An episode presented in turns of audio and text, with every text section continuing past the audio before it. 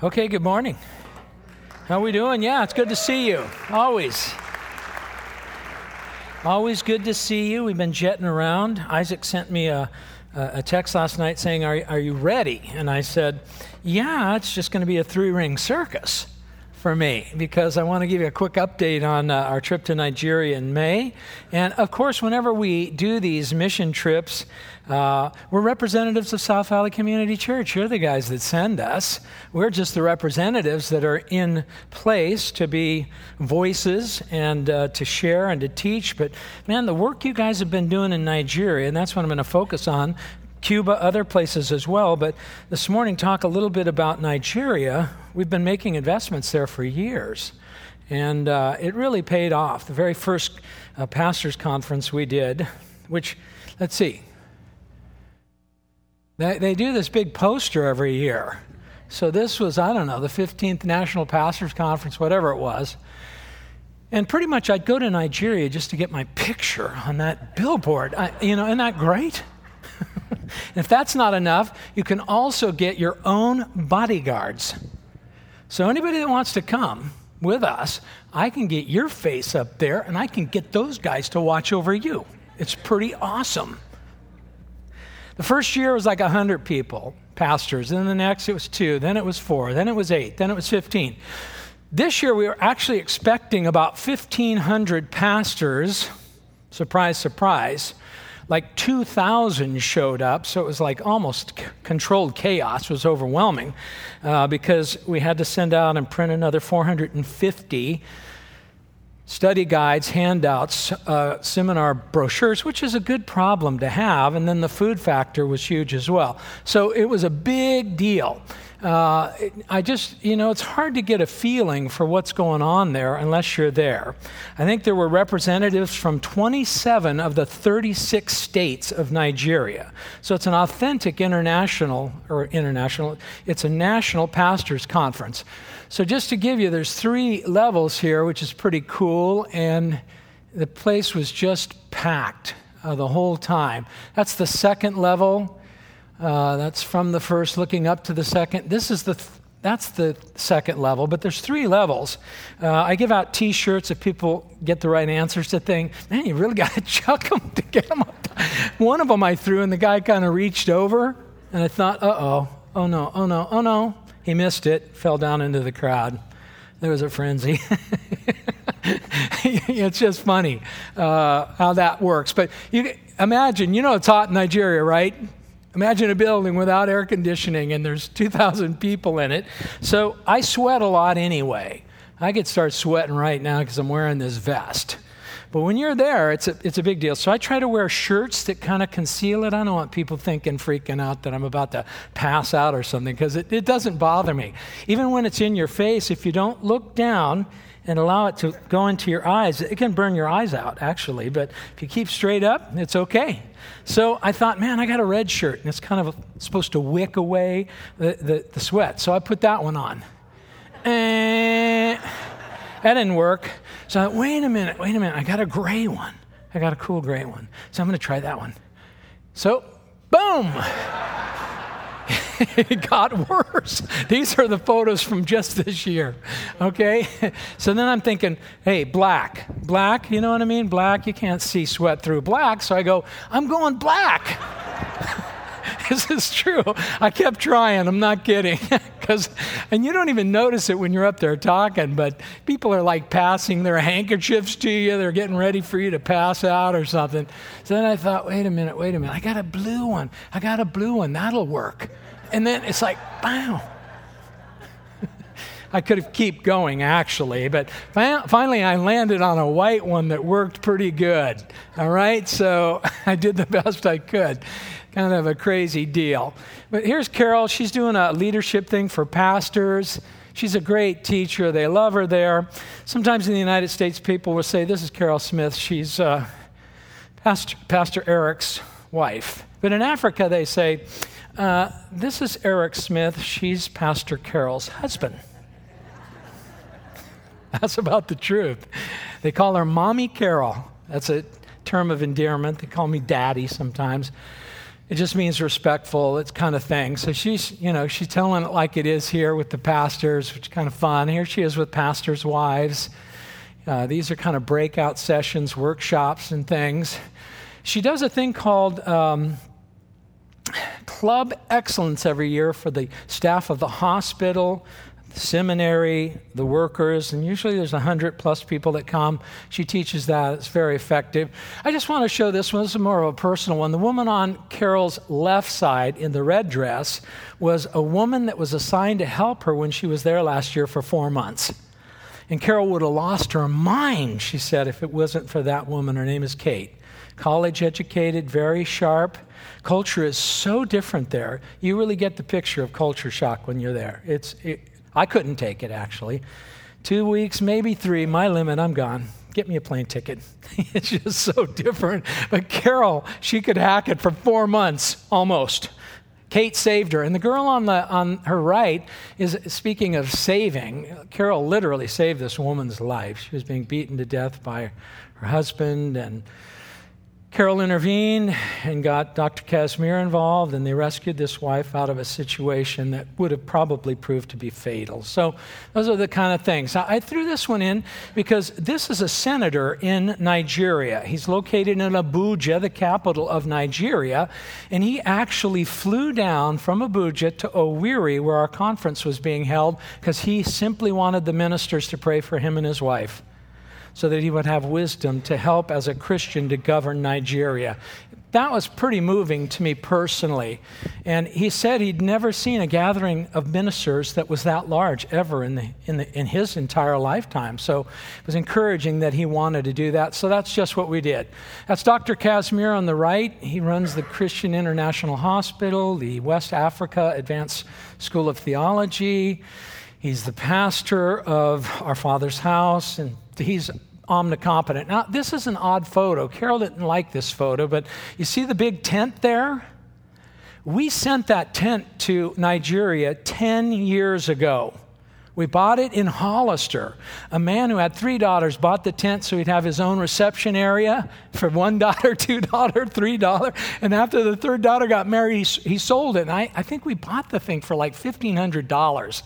What a deal. And what a difference it makes because they set it up in the middle of the parking lot. And here's kind of the feeding thing that's taking place between services. We provide the food for them to eat twice a day, 2,000 people. You can only imagine uh, how difficult this is. And there's just people everywhere. It's funny, too, we sent that cargo container. You see it there? They turned those things into buildings and into offices, and uh, they use everything. So there were a lot of people, a lot of people. You can see the crowds. You see that little thing? That's a, they actually took that to keep people from just getting too out of control, and then they kind of direct them into the tent. And look at that tent. That's the same tent. So these are the kind of investments that actually make a world of difference over time. They serve it, people go by. They do this in the afternoon early, and then in, in the evening after the evening service. We gave out uh, Bibles. Uh, commentaries, many of those, which again were provided here. We did a, a, marriage seminar. At the end of the week, we do a marriage seminar for pastors and wives.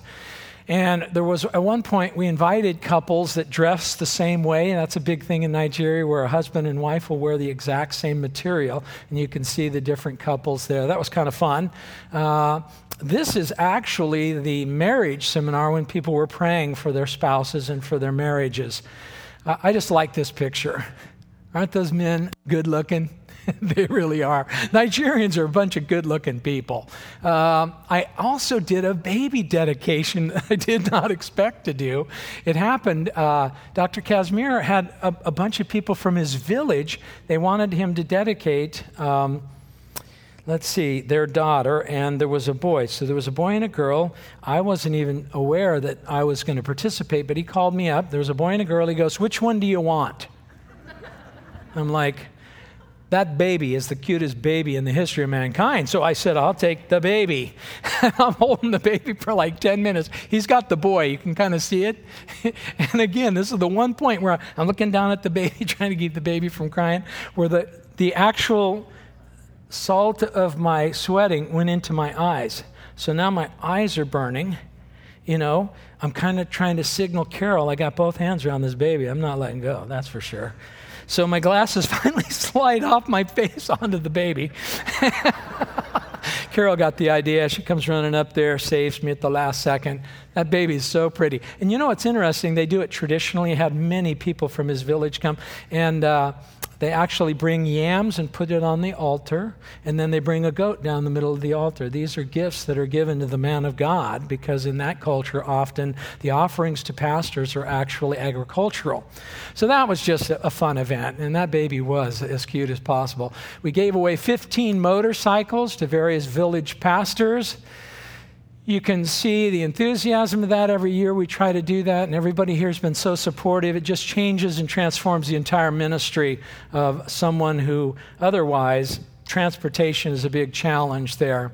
Um, we had a graduation, a commencement ceremony, which is always exciting. They have a lot of students in their college. I just took some pictures here of them marching on by, different people, men and women. It was an exciting time.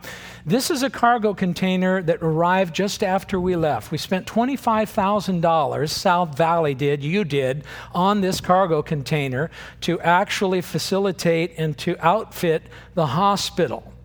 $25,000 it cost to get it there. Now, what's interesting is the estimated value of the medical equipment in this cargo container was $500,000. So, Dr. Casimir said when they opened it up and began to unload it, his words, our jaws dropped. Because you don't see stuff like this in, in Nigeria, you just don't. But they started unloading it, and there were all kinds of beds, equipment. It was just unbelievable. And we have a second one arriving on July the 5th. So you may not be aware of it, but your generosity is what makes this kind of stuff possible. And it's impacting people, it's impacting churches, it's impacting uh, the, the country of Nigeria. That's why we take the risk, that's why we go there, that's why we do the things we do, because it's having such a big impact. I mean, these are the hospital beds, all kinds of good quality medical equipment. Uh, it's just amazing uh, what's happening there. And so that's all, folks, on that. Next. yeah, that's good. Give yourself a hand.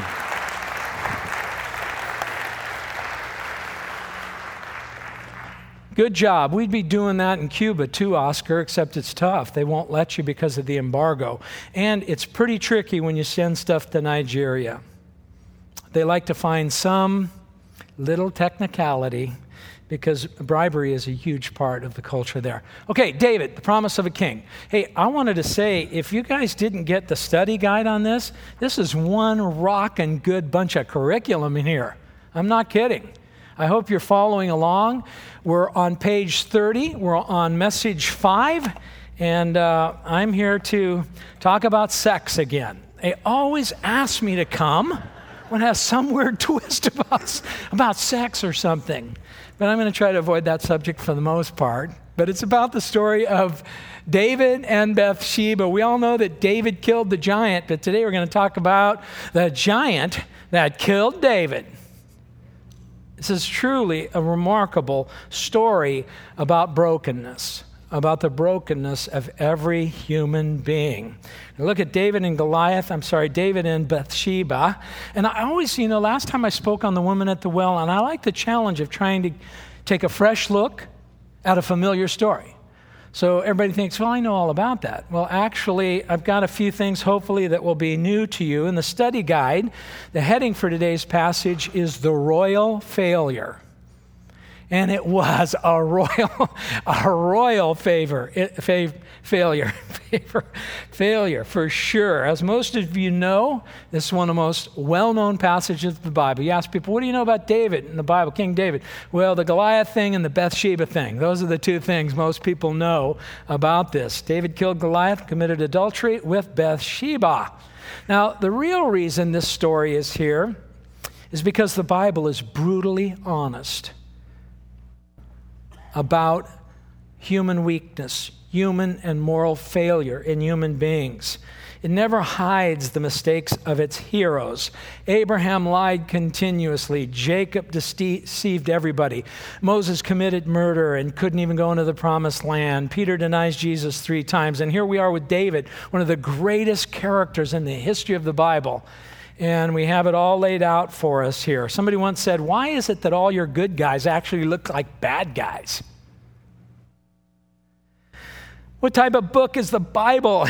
is there, aren't there any good examples in there? When people talk like that, it actually exposes their assumption that the Bible and Christianity is based on living a good life and being a good example. So in the end, God will, you know, bless you and take you to heaven. But actually, that's not the point of the Bible at all.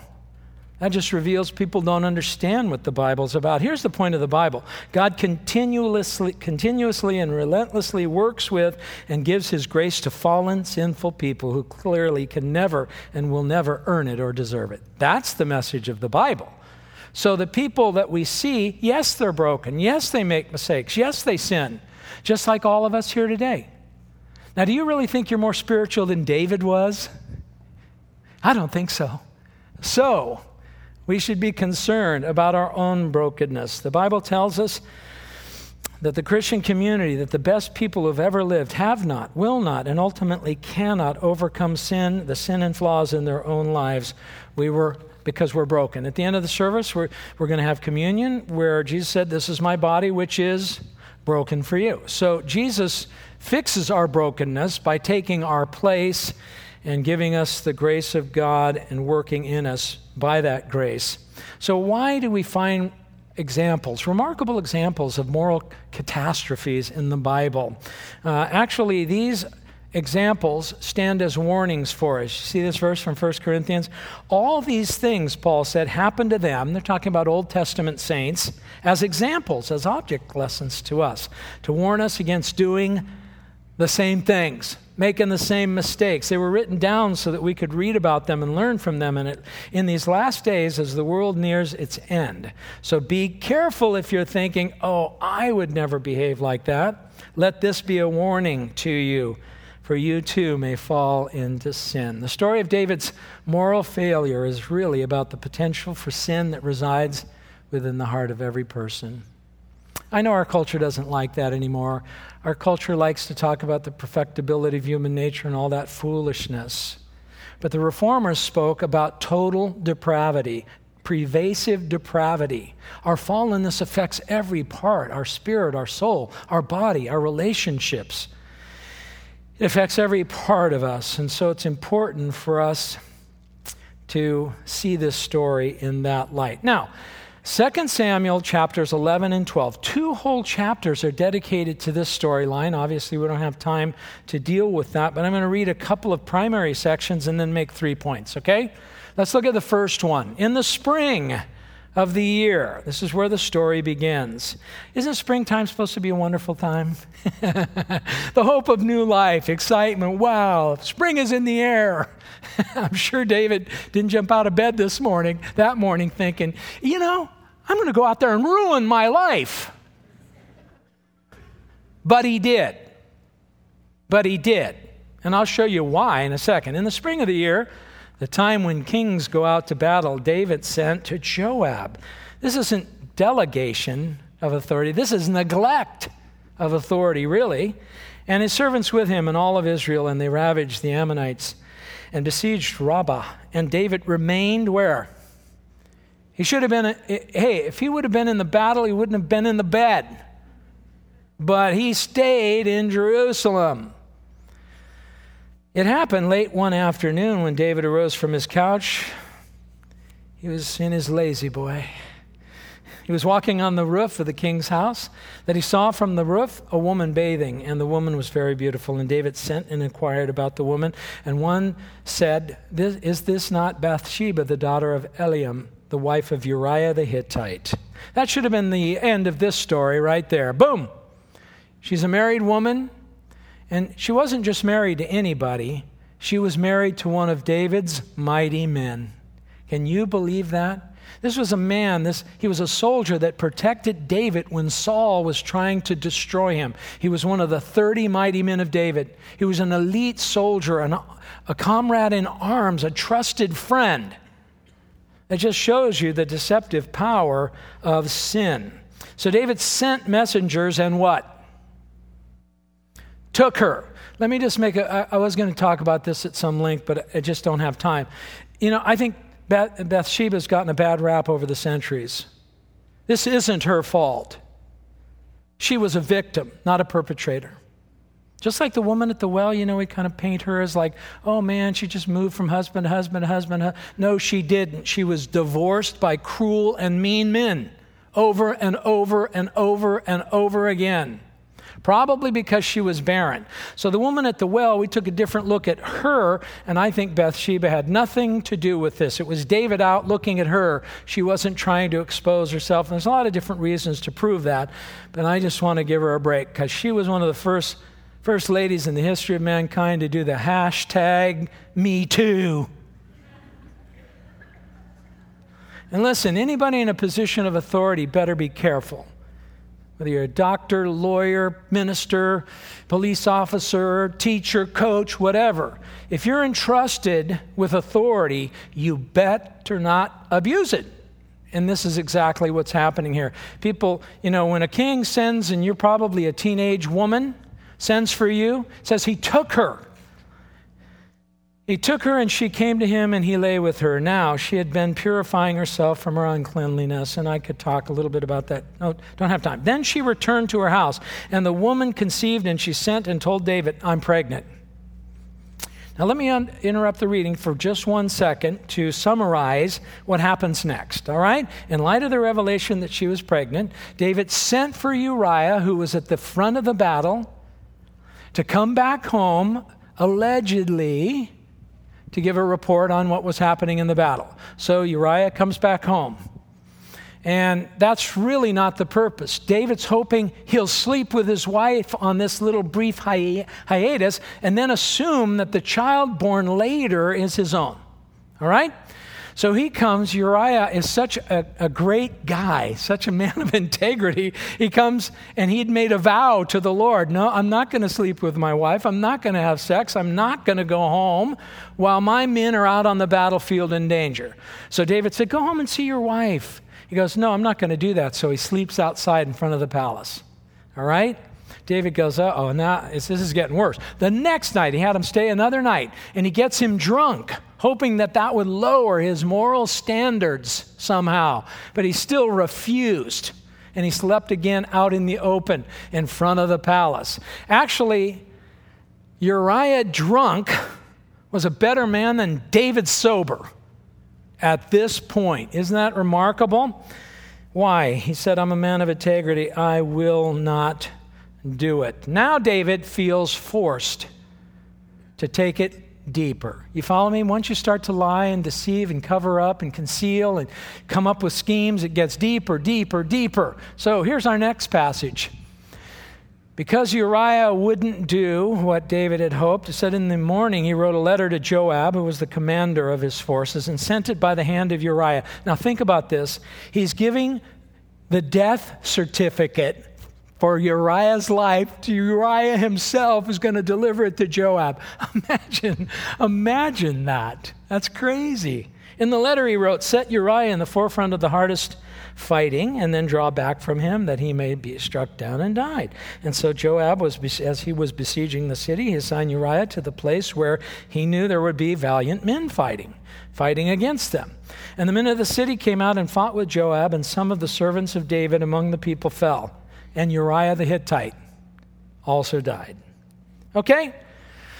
David's going, that was a pretty good plan, actually. It actually worked actually worked. And then we read this at the end of chapter 11 before we go to chapter 12. It says, When the wife of Uriah heard that Uriah, her husband, was dead, she lamented over her husband.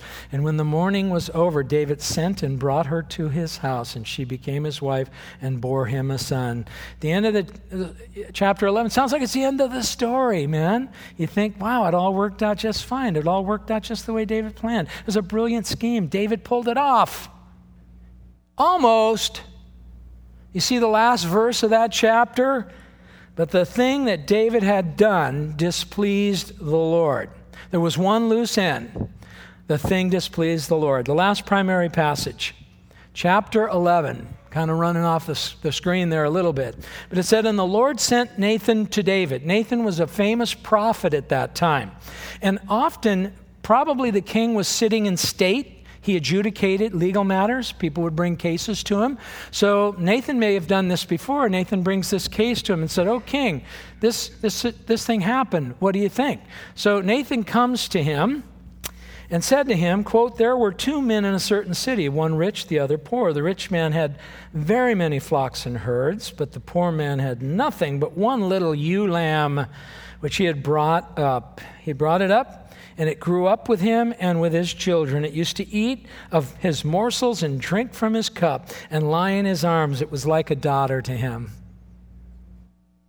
Now there came a traveler to the rich man, and he was unwilling to take one of his own flock or herd to prepare for the guest who had come to him. It was, a, it was an expected issue of hospitality at that time. Instead, he took the poor man's lamb and prepared it for the, the man who had come to him. Isn't that heartless? It's just unbelievable. Notice what happens. David's anger was greatly kindled against the man, and he said to Nathan, As the Lord lives, what an oath, huh? You know, that's like, I swear to God, as the Lord lives, the man has done, who has done this deserves to die, and he shall restore the lamb fourfold because he did this thing and because he had no pity. Nathan said to David, What?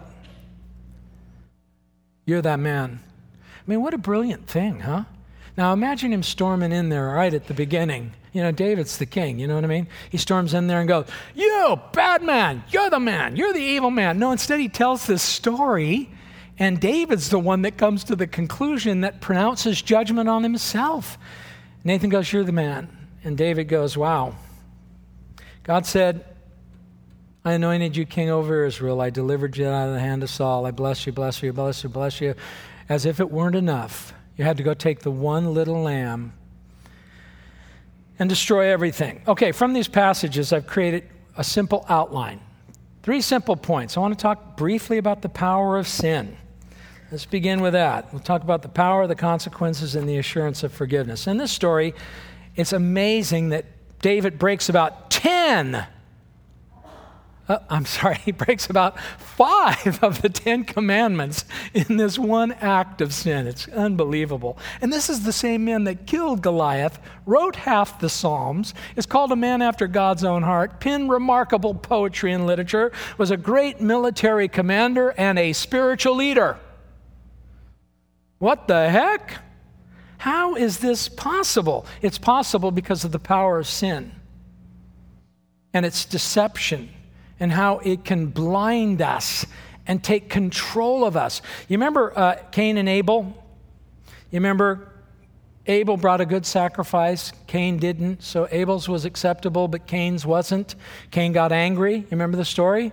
And God came to Cain. It's so interesting. He goes, Hey, you made a mistake. You didn't offer the right thing, but if you do what's right, you'll be accepted too. But then God warned Cain by saying, But if you don't do what's right, Sin is crouching at the door. That an interesting term? Like a, like a mountain lion, like a tiger. Sin is crouching at the door, and its desire is for you, is to control you, but you must master it. Now, did Cain do that? No. He let the power of sin control him. He kills his brother. It's a mess. Same thing's happening in this particular story. And this power of sin resides in each and every one of our hearts. The seeds of sin, the very real possibility of evil acts, resides in every heart.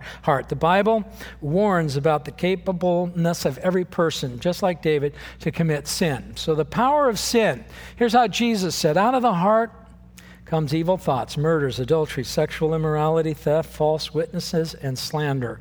Um, the famous dissident and Russian author Alexander Solzhenitsyn Anybody familiar with that guy? Yeah, he won the Nobel Prize for Literature in 1970. He's kind of a remarkable author and writer. Here's what he said He was imprisoned in one of the gulags of the former Soviet Union. He said, It was only when I lay there on rotting prison straw that I sensed within myself the first stirrings of good. Gradually, it was disclosed to me that the line separating good and evil passes not through states, nor between classes, nor between political parties either, but right through all human hearts. Now, does it manifest itself through states, classes, political party? Of course. But where does it come from? Where does this stuff come from? It comes from the heart. So he said, Bless you, prison, for having been in my life. I always like that quote too. Maybe you're in a prison right now. And it's a blessing, you just don't recognize it yet. So there it is. Good and evil pass right through the human heart. The seeds of sinful deeds are hidden within our, all of our hearts right now. I wanted to stress this because I don't want you to underestimate the power of sin to deceive and to control you. Here's what I think. If it could happen to David, it could happen to you. And here's the warning from Jeremiah the human heart is the most deceitful thing of all. It's desperately wicked. In the Hebrew, that means uncurable. And who really knows how bad it is? Aren't you glad you came to church this morning? talking about how bad you are. I'm talking about the propensity to sin that we all, me, you, everybody, because of our brokenness. So don't knowingly give in to any form of sin because it can lead to a walk on the roof of the palace. And it can ruin your life and everyone's one else's. Now, let me show you how this works and how we give in and how we have to face the consequences of compromise. In chapter 11, it began with three words in the spring. Should have been a time of new life. Instead, it signaled David's demise. Here's exactly what happened. Even though this tragic mistake looks like it just, boy, in the spring, boom, I made a mistake. No, actually, when you see a house collapse, you know the termites have been active for a long time. When you look behind the curtain and you look at David's life, there were things where he began to compromise and compromise and compromise. Boom! He makes this catastrophic error. So I want to talk about three areas of compromise. Um, they're all C. I came up with three C's. The first one I call concubines. The Bible tells us that after David's many victories and achievement, that he took many wives and concubines when he moved to Jerusalem. That was a bad, bad idea. Actually, 2 Samuel said, so David knew that the Lord had established him as king over Israel and that he had exalted his kingdom. notice what for? You see it there? For the sake of his people Israel. Not for his sake, not for his pleasure, but for the sake of his people Israel. And yet, David took more concubines and wives from Jerusalem. This behavior was actually prohibited in the law, and it represents a yielding to lust and excessive desires. We know this because of Deuteronomy 17. This was a restriction that God placed in the law. David knew this. Only he, that is the king, must not acquire many horses for himself, and he shall not acquire many wives for himself, lest his heart be turned, nor shall he acquire for himself excessive silver and gold. So there were three prohibitions. They were not, kings were not to multiply horses, wives, or silver and gold. Looks like David did pretty good on the horses. It says that when he conquered his enemies, he would horse, he would hamstring the horses. Uh, he was extremely generous, even though he was wealthy. So it looks like he did pretty good. Two out of three. Two out of three. Not bad. Two out of three. Not bad. But the wife thing, the wife thing set the table for this mess that he got himself into. The warning here is this giving into lust does not decrease desire, it increases desire. Did you know that? That's kind of weird, huh? But it's true. David may have thought that he could deal with his sense of excessive desire or lust by increasing his harem, but it only create, increased his desire for more and more and more. I call it sexual covetousness. The word covet means a wanting more. All right? You think that this is going to satisfy it, but it doesn't. It makes it worse. It's a proven fact. scientifically that feeding lust increases its demand until it becomes an addiction. It's kind of, did I just shut everything off? no, almost. Ironically, if you did not know this, indulgence does not satisfy aroused desires, it merely inflames it. That's why sexual immorality, pornography, and those kinds of things are so devastating. It leads to what we now have identified as sexual addiction. Yielding to sexual immorality simply creates a greater and greater desire, and with that desire comes greater and greater mistakes. It's no wonder John Owens, the 17th century British theologian, gave this insightful warning. Isn't that a great, simple, pithy way of putting it? Be killing sin, or sin will be killing you. Those are the options. Those are the two options. So, how about you? Are there compromises in your life that you're tolerating that could rise up and bite you? Are there temptations you're allowing to come into your life you're putting up with that you should stop right now?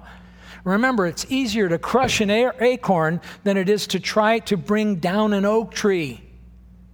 There's no question. Be killing sin, or sin will be killing you. That, of course, agrees with the New Testament. Paul said, Put to death sinful earthly things lurking within you have nothing to do with, notice this list sexual immorality, impurity, lust, and evil desires. They feed on themselves. Don't be greedy, for a greedy person is an idolater, worshiping the things of this world. So the thing, first thing is concubines, lust. Clearly, behind the scenes, he's, he's expressing out of control behaviors, and it manifests itself in this tragic event. Complacency would be number two. David is at the zenith of his life and career. Everything's gone right. Victories over his enemies, tons of wealth, every success imaginable. He was at the height of his fame. The people loved him. He was God's man, a man after God's own heart. He danced before the Lord. He brought the ark back to Jerusalem. He just did everything right. but because of his success, you know what happened? What happens to all of us? He became complacent. Isn't that, isn't that how you are? That's how I am. I got to watch myself, you know? It's funny, I don't typically get into trouble with sin when I'm having a hard time and on my face being tested, and it's tough. But when everything's going great, I just unfurl the sail and go. I get into trouble. It's crazy. Hard times make us more dependent on God. In contrast to that, success often makes us more vulnerable. Here's what we read David became greater and greater, for the Lord of hosts was with him. And in the spring of the year, when kings go out to battle, David sent Joab. But David remained in Jerusalem. He didn't just delegate his job, he neglected his job. He should have gone to battle, not to bed. Always remember this truth to stay spiritually vibrant, you have to what? Do hard things. You want a description of the Christian life? Three words do hard things. Jesus said, Hey, if you want to be my disciple, you better take up your cross daily and follow me. What's a cross a symbol of back in that time? Crucifixion. so you put yourself to death and you follow Jesus. It's tough. It's called discipline, and we get the word discipleship from it. We need to be diligent in our service for Christ, in our study of the scriptures, in our stewardship, in our generosity. We need to be involved in confessional relationships, in church attendance, in devotion to one another, in our service to our fellow man, in our compassion. I often make commitments to do things that actually take me out of my comfort zone. And sometimes I'm telling you, I agonize. When I go to Nigeria, believe me, I agonize. Then, when you get there, you agonize a little more. and then you preach for two weeks and you're agonizing every day. and it's kind of like when it's all over, I'm like, thank God I did that. That was a hard thing. Climbing that mountain was tough. But climbing the mountain of faith, it is hard, but the rewards are eternal. So, I'm not kidding you, Christian. David got into trouble because he was just coasting. You know what it means if you're coasting? Right? Yeah, coast. You know, you put a neutral. It means you're going downhill. That's simple enough. How you like this? means you're going downhill, picking up speed. Then you try to put the brakes on. The brakes are out. so, here's my advice don't be a lazy boy. You can own a La-Z-Boy, but you can't be one. You know, they've had studies about what's the most dangerous thing in a household, like the scissors, knives, this, this, this. I'm telling you, that's the most dangerous thing in your house right there. it is. It's the La-Z-Boy.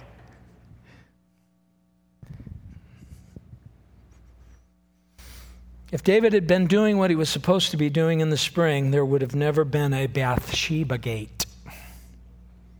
So, how about you? What do you do late at night? You find yourself doing things, going places, looking for entertainment in the wrong places. Here's what the Bible tells us. Sorry, I jumped a page. Carelessness, all right? Here's the deal. One night David couldn't sleep, so he went for a stroll on the roof of the palace. He looked over the city and noticed a woman of unusual beauty taking her evening bath. So what do I mean by carelessness? I mean, what, what the heck what the heck's David doing out there doing that? You know, looking in people's windows? You're kidding. That's why I'm saying he was a voyeur. She wasn't an exhibitionist. He's the guy. He's the guy doing the wrong stuff in the wrong place at the wrong time, being where he shouldn't have been, doing something he shouldn't have been doing. He was already in harm's way because he was exposing himself to unnecessary temptation, and this is exactly why he made the mistake he did. In fact, you know the principle of life if you go looking for trouble, what's going to happen? it's easy to find. Yeah, you'll find it pretty fast. You remember when you were a kid? I was always in trouble when I was a kid. I just was. So I could be in a crowded, a crowded room with 50 other people, and I could see the most mischievous person in the whole room. Right across the room, I could just see him. That guy's like me. we'd be matched up before a half an hour was over, and we'd be in trouble in the next half hour. It's just funny how trouble will find you if you go looking for it. That is a fact of life. Now, if I can personalize this, I'd like to ask you this question What do you do with your downtime? What do you do with your free time? What do you do with your leisure time? What do you do at night? Do you go walking on the roof? You go walking through the internet? What, what's the deal? Where are you exposing yourself to something that could end up truly being harmful for you? You know, if you're wandering around on the roof at night, you're already two thirds of the way towards a problem. That's why the Bible tells us clothe yourself with the Lord Jesus Christ and do not think about how to gratify the desires of the sinful nature. I like the more modern translation too. But ask the Lord Jesus Christ to help you live as you should and don't make plans to enjoy evil. Well, tragically, David let concubines, complacency, and carelessness cause him to sin.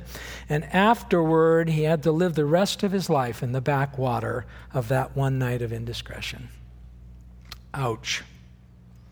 That night corrupted his character, destroyed his family, imperiled his kingdom, and brought shame and reproach on the name of the Lord.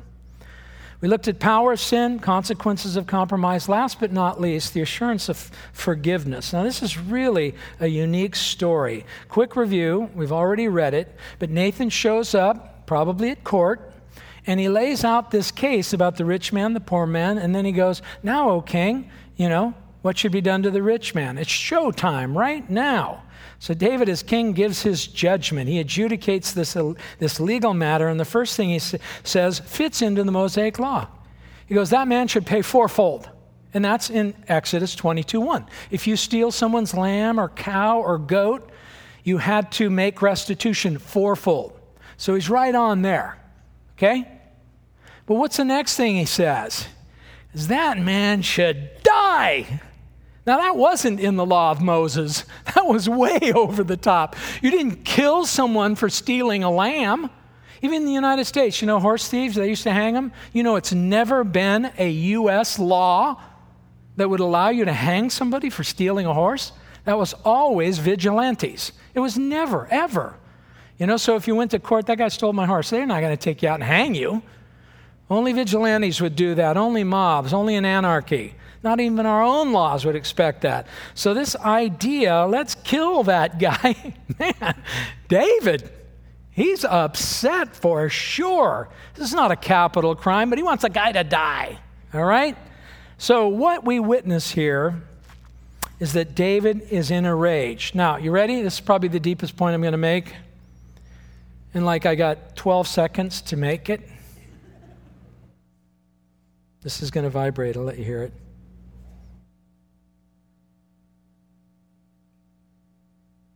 I guess not. Oh, there it is.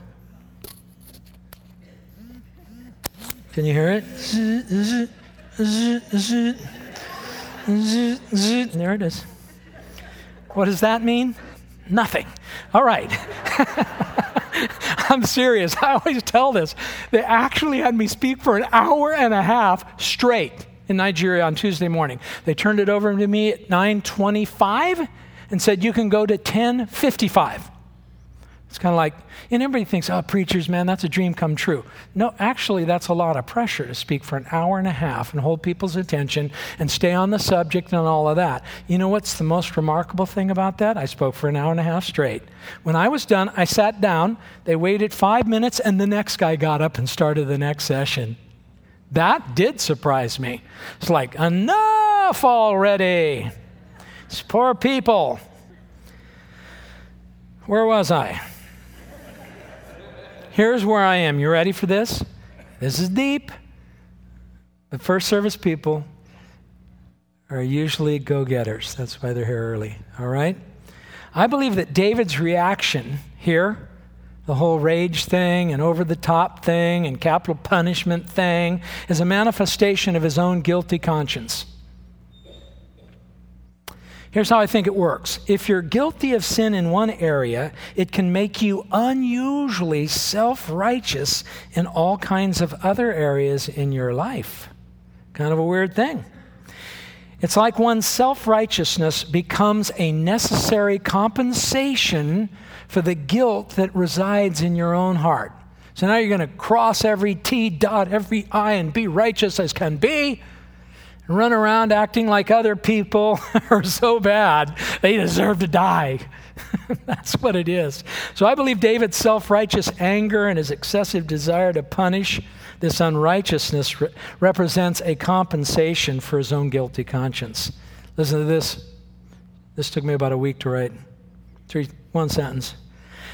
So, as David listens to Nathan's tale of unthinkable injustice, David's compensatory zeal to be a champion of righteousness is provoked.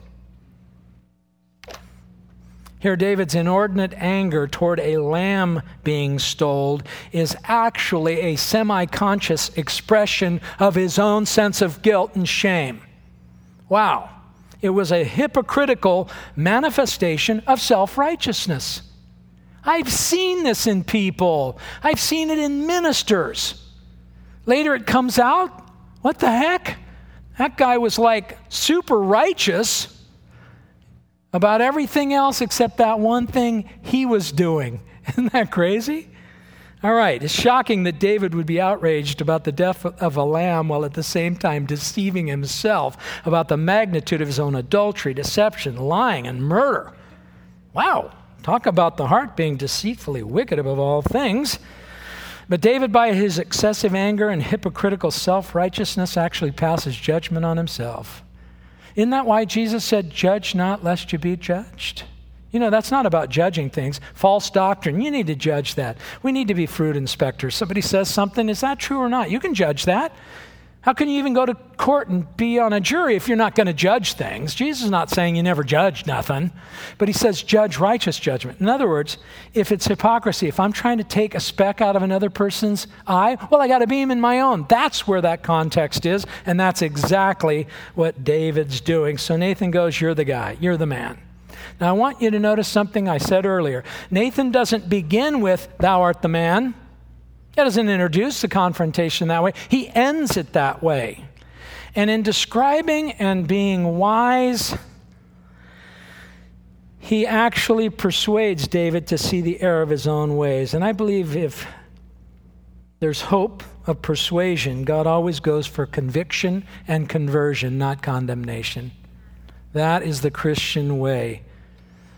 Okay, God Bible says God did not send his son into the world to condemn the world. No, he was after the restoration of David, not the exposure of David. And Christians, you know what it says? Brothers, if anyone is caught in a transgression, you are spiritual, should do what? Restore, not expose. And then you should do it with gentleness because you should keep watch on yourself. Because it might be self righteousness that's pointing that out in other people's lives. And that means you're next. That's what that means. Okay, almost done. Let me conclude. What everyone needs, I believe, is a Nathan in their lives. He was diplomatic, he was wise, he was gentle, but he was honest because God showed him something in David's life that was destructive, wrong, unrighteous, wicked, sinful, inconsistent with God's will for his life. And he graciously but honestly spoke the truth in love. You got to have Nathans in your life. And you know what else? You need to be a Nathan to other people. So don't forget that. That's so important. I believe in confessional relationships, I really do. I mean, when I sit down with people and we're going to talk turkey, I want to tell them everything I can in the most personally incriminating way as possible.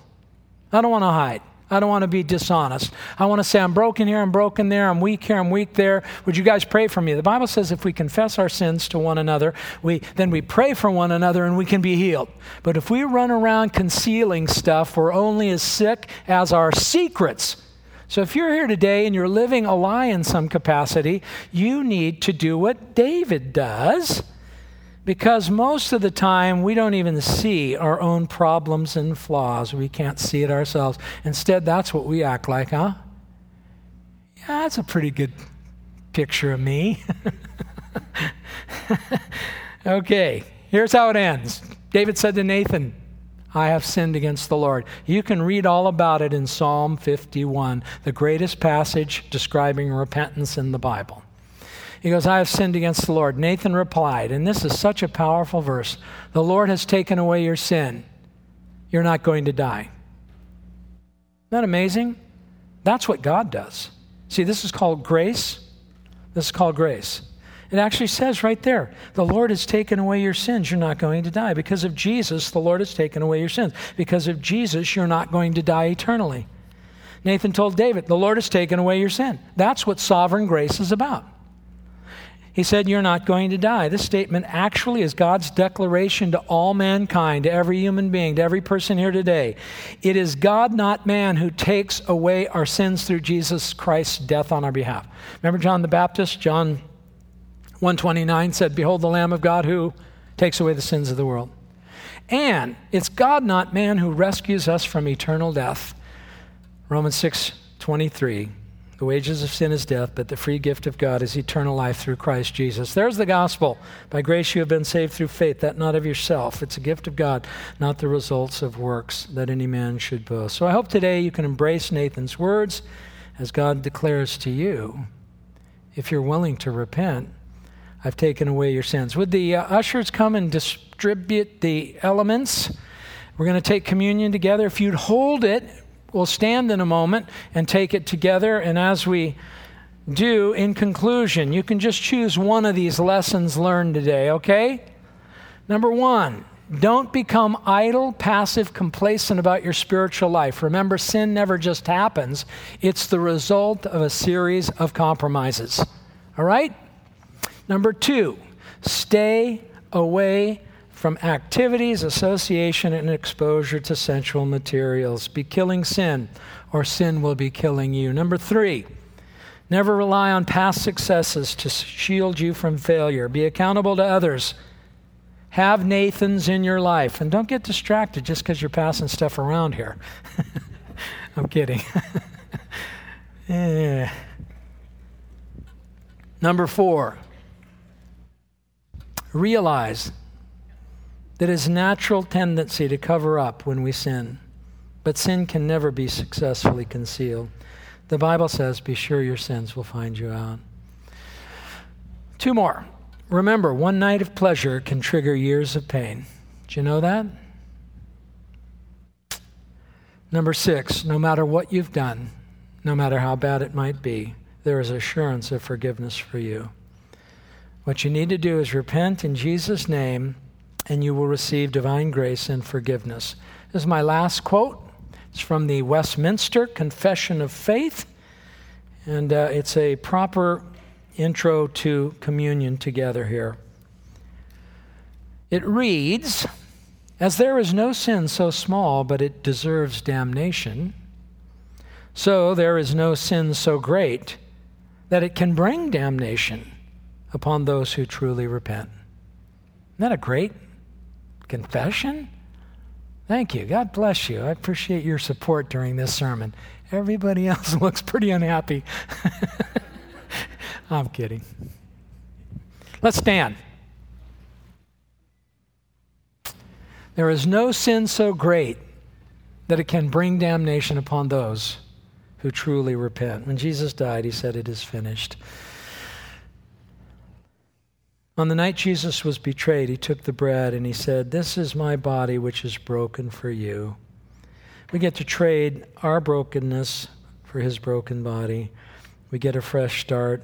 We get a chance by the grace of God and by the power of the Holy Spirit to live the lives we were destined and designed by God to live so that we can sow to the Spirit and from the Spirit reap eternal life.